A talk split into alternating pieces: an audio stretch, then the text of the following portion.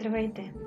Аз съм Марина и днес ще ви разкажа първата приказка за душата, защото до този епизод говорих предимно за психиката, а сега е време да обърна внимание и на нашата безценна и надяваме се безсмъртна душа. Тя живее в измерения, които не винаги са достъпни и разбираеми за нас. Но в миналото не е било съвсем така. Има едни странни занимания, които древните са превърнали в изкуства и които успешно се занимават с душата, с нейния живот и възможностите й. От тези изкуства косите на науката все още настръхват. Но въпреки тази неприязън, причината да оцелят през хилядолетията е доказателство за тяхната функционалност. За тези изкуства ще ви разказвам в моите приказки за душата. Едно от тези страховити в кавички изкуства е астрологията. От нея в миналото се е очаквало много, а днес опорито се стремят да я превърнат в посмешище. Тя обаче е жилаво и твърде безцеремонно изкуство, което и днес има какво да даде. Може би най-голямата и важност е в това, че освен за предсказателни работи, тя се е занимавала и с хората. Предлагам ви едно нейно добро описание, което сигурна съм не сте срещали преди. А именно, тя се занимава с сравнително изучаване на индивидуалните различия. Хората се различават един от друг по своите физически, възраст, пол, ръст, тегло, цвят на кожата или косата и психически характеристики – интелект, способност и характер. Нейн предмет е опознаването на тези различия. Тук има една уловка. Това определение определено се отнася до астрологията. Само, че то е взето от енциклопедията Уикипедия и е дадено за диференциалната психология. Тя е модерният и научен наследник на астрологията, колкото и да се срамува или да не се иска това да е така. Астрологията, освен с индивидуални описания, се занимава и с по-генерални неща, с обществени процеси, дори с социологически тенденции. И точно в този микс влизат и годишните предвиждания. Тъй като тя работи с цикли и с по-големи периоди от време, може да направи прогноза и за тези по-големи периоди от време. Разбира се, колкото по-комплексно нещо се подлага на анализ и се правят предвиждания за развитието му, толкова тези предвиждания са по-общи. Един такъв вид прогноза е годишната. И тя е ценна не защото оказва какво ще или няма да се случи, а защото задава един фон на космическите влияния или енергия, който присъства на заден план при всякакви събития в живота на всеки човек за определен период от време. Все едно да си представим билборд, на който е нарисуван или сниман фон – в случая, например, връх Матерхорн, който всички знаем от шоколадите Тублерон. Над върха има буреносен облак и падаща светкавица. На този фон могат да се разиграят и се разиграват случки от нашия живот. Някои от тях се вписват хармонично в него, но може този фон да им придаде трагичен елемент или пък да ги окарикатури. Този фон също така не е статичен. Той е една подвижна, динамична картина, променя се и затова едни събития ще улеснява, а на други ще пречи, а към трети ще бъде неутрален. Това е космическият контекст, в който се разиграват съдбите, процесите, протичащи в живите същества на планетата и най-вече при хората. Различните култури по света са изработили различни видове астрология. Една такава много странна за нас, но много интересна и практически полезна е китайската астрология. Тя има много различен подход към идеята за астрология въобще. Никъде в нея няма да откриете обичайните за нас астрологични анализи. Че Меркурий е ретрограден, че Сатурн влиза в квадратура с Уран и че тези явления ще предизвикат някакви процеси в близнаците или че това няма да е добре за кози-розите, например. Такива неща в китайската астрология няма. Там се говори за психологическа динамика, за социални взаимоотношения, за междуличностни стратегии. Тя не дава оценки, а казва как динамиката на взаимоотношенията ще бъде повлияна и следователно кои са ползотворните посоки за действие. Разбира се, не трябва да забравяме, че всеки е свободен да не се съобразява с каквото и да е, но тази дълбока психологическа разработка, която китайската астрология прави, е онова, което я прави и интересна за хората, занимаващи се с душата. Как китайците са стигнали до тези идеи и как са ги развили в практическа система е въпрос за минимум 300 страници отговор. Важното е да знаем, че тяхната система е много рационална, лесно се помни и не изисква особени способности, за да се използва. Не е нужно да знаем кой ден в какви небесни конфигурации ни вкарва, а е нужно да помним общата душевно-психична тенденция. 12-те животни в китайския зодиак са единственото разбираемо за нас нещо, а, и то защото го сравняваме с 12-те а, зодии в нашия астрологичен цикъл.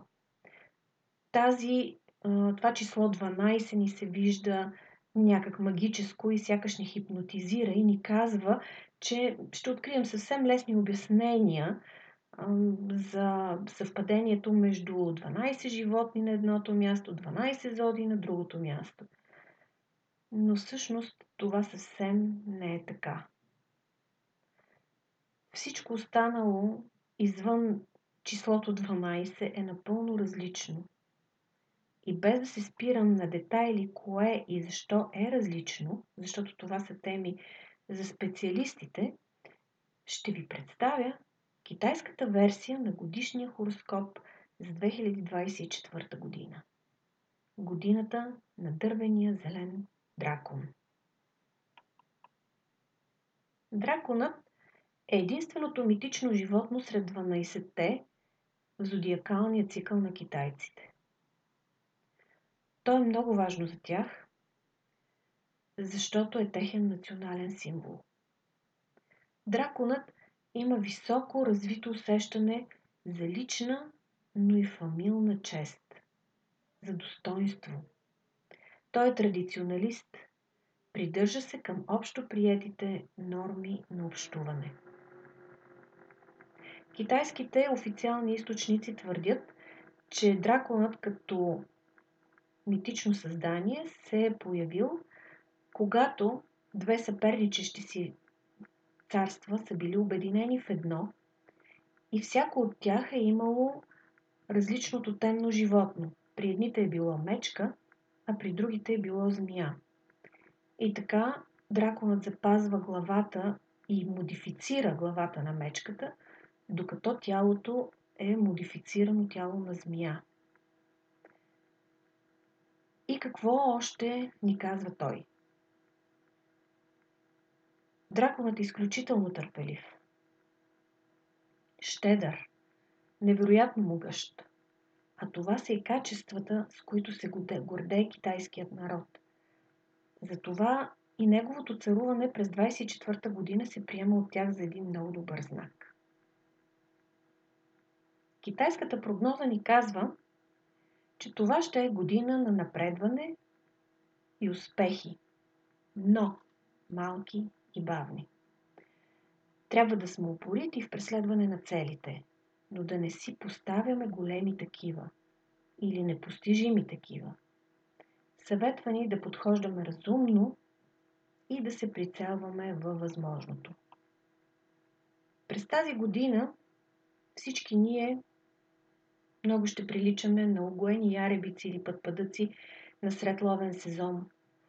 Колкото по-високо летим, толкова по-видими и лесни мишени ставаме, в пряк и преносен смисъл. Това вероятно е особено неприятна новина за президентската надпревара в САЩ, например, или пък за спортистите в годината на Олимпиадата.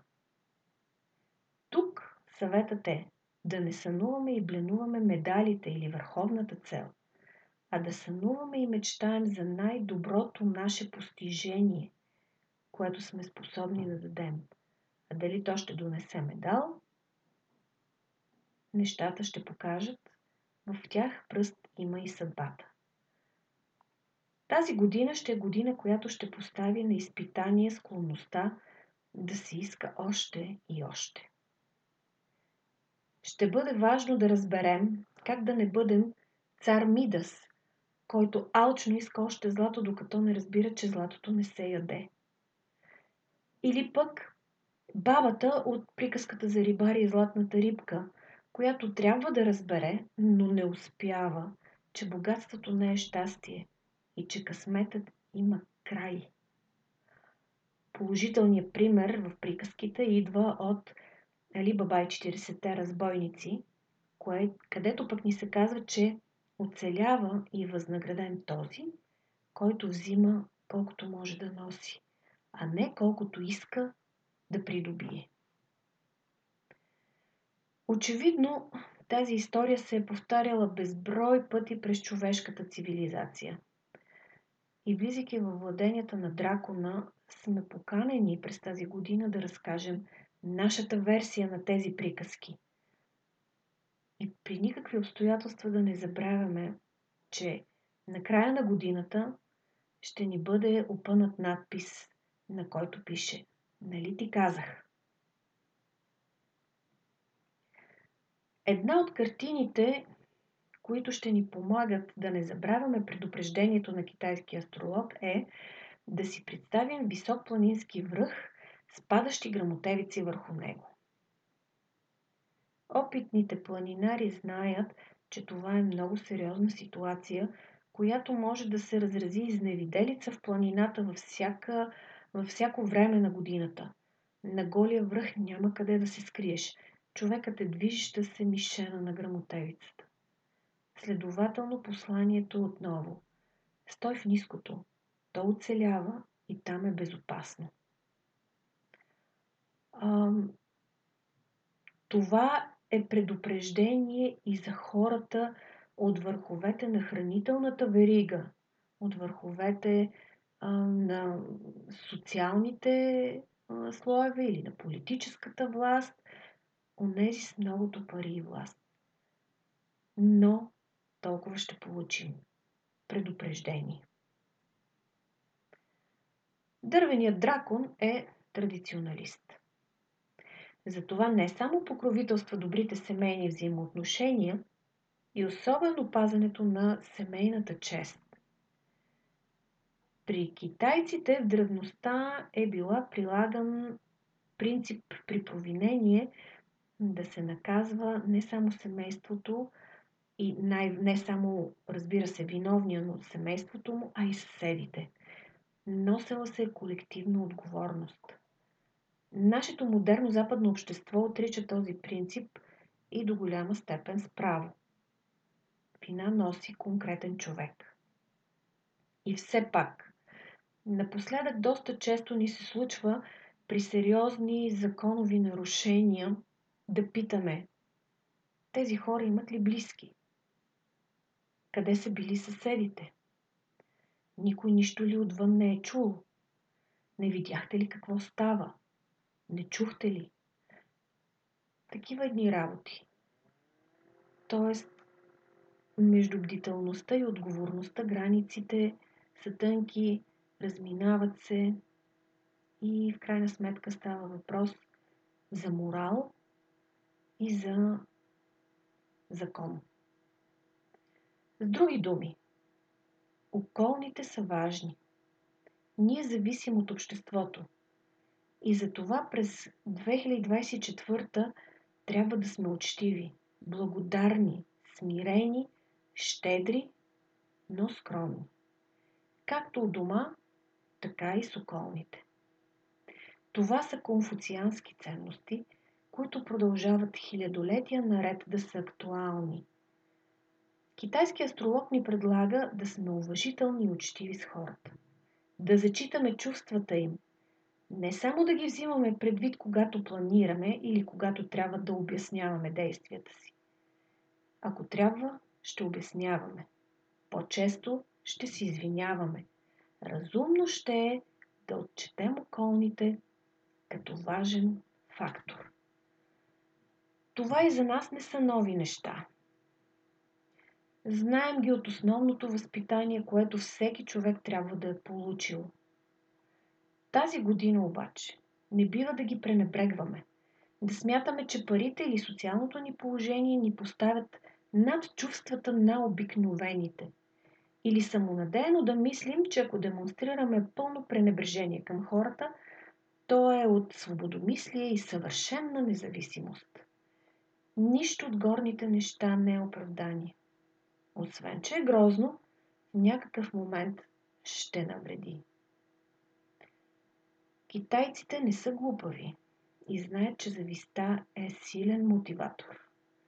Ние, българите, пък сме световно известни с това, че често това е единственият ни мотиватор.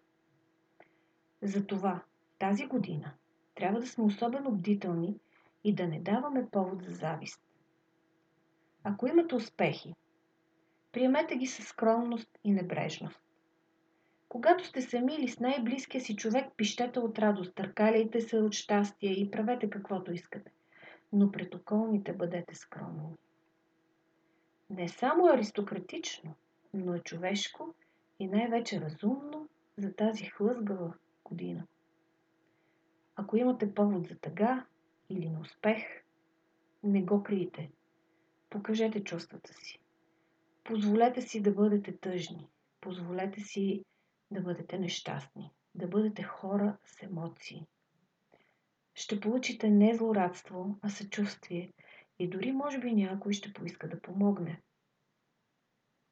Скромността не просто ще краси човека. Тя през 2024 е стратегически ход, който в даден момент ще можете да осребрите. Това е година, в която реакцията на околните към делата ни и представянето ни ще бъдат решаващи. А когато решенията не са в наши ръце, е по-добре да не дразним този, от когото зависят.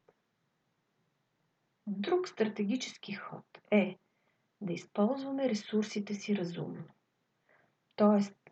пестеливо. Не защото няма да има. Дори е възможно да има много, много повече, отколкото сме планирали. Тук уловката е да се удържим. Да си наложим съзнателни самоограничения, защото после горчиво ще се каем. Колко от нас обаче могат да се похвалят с добродетелта умереност? И така, Драко натиска от нас психическа устойчивост, добре развит инстинкт за самосъхранение, да уважаваме другия, да пазим реномето му. Човек живее заради честа и една изпусната дума може да обърне живота ни в най-неподходящ момент. Това е още една причина – да гледате с други очи филмът Опенхаймер. Да планираме по-скоро краткосрочно, да се научим да не сме привързани към победата на всяка цена, а по-скоро да интернализираме целите, от външни да ги превърнем в вътрешни. Не да спечеля състезанието по правопис, а да превърна моя правопис в най-доброто, на което съм способна и да не го загубя никога като умение. Промяната на гледната точка може да промени живота и да го направи по-смислен. Карл Юнг е обичал синхроничностите. Не да ги обяснява, а да зададе чрез тях любимия въпрос на аналитичната психология и на терапията въобще. А какво означава това за теб? Например, сънувате майка си, после пренареждайки нещата си за работа, от портфела ви изпада нейната снимка а, и се сещате за съня си. А това пък ви напомня, че не сте я чули. И така нататък. В годишните хороскопи можем да се насладим на синхроничности в глобален мащаб. Китайците са направили прогнозите си не с астрономически наблюдения, а с математически алгоритми. Но астролозите на Запада имат поразително сходни заключения, макар и с други способи, и затова подобието в разказите за годината са истински синхроничности. Някои западни астролози наблягат на Сатурн, зеленият старец, който носи наказания и ограничения и ще ги причупи през медиумичния знак на рибите през настоящата година. Време да обърнем внимание на душевното здраве, на психологическата атмосфера. По принцип и в глобален мащаб. Ще има затваряния, ограничения, ако сами не ги профилактираме. Но кого, кога или как, това вече е въпрос на индивидуални карти и личностни особености. Други астролози наблягат на Плутон във Водолей. Цялата власт и богатство в ръцете на народа. Кое обаче е народът? Онзи, който е на площада или този, който стои пред компютъра и в социалните мрежи? Ще си разменят ли местата, кога и как? И двете конфигурации, китайската и западната, говорят за липса на граници, за липса на самоконтрол – Както и в края на 18 век, когато избухват големите буржуазни революции, френската, американската, така и сега конфликтът няма да е поколенчески, а между хора, обитаващи два различни свята, две различни планети.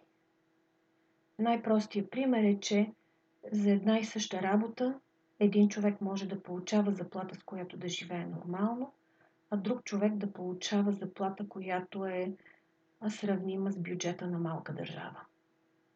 Ето тези два свята ще трябва да намерят начин да взаимодействат. Ако искате още астрологически подробности в китайски стил, ще ги откриете в статията на Студио Шен, посветена на зеления дървен дракон от 24 година в интернет на Студио Шен БГ. Това което е важно да завърша, е, че китайската астрология е виждала всичко да се разиграва на белия свят цикъл след цикъл. Всеки следващ като предходния, но и не съвсем. Например, за последен път дървеният дракон ни е управлявал през 1964 година. Но тогава е имало детайли, които сега не се откриват. Например, тази годишното число е 8 а то е смятано за носещо късмет и за това а, годината се предполага, че ще бъде особено благоприятна. Само, че какво е късмет? Дали това е чистата печалба от лотарията или пък е когато ни се размине някакво ужасяващо нещо, застрашаващо живота ни. Майсторството ще бъде да вървим по ръба между двете. Думите на китайските мъдреци са пълни със съчувствие към човешката ситуация. Те най-често служат като социално-психологическа подкрепа. Винаги дават възможност. Стига да я видим. За това и друг път ще говорим за китайска астрология. Това беше за днес и до скоро.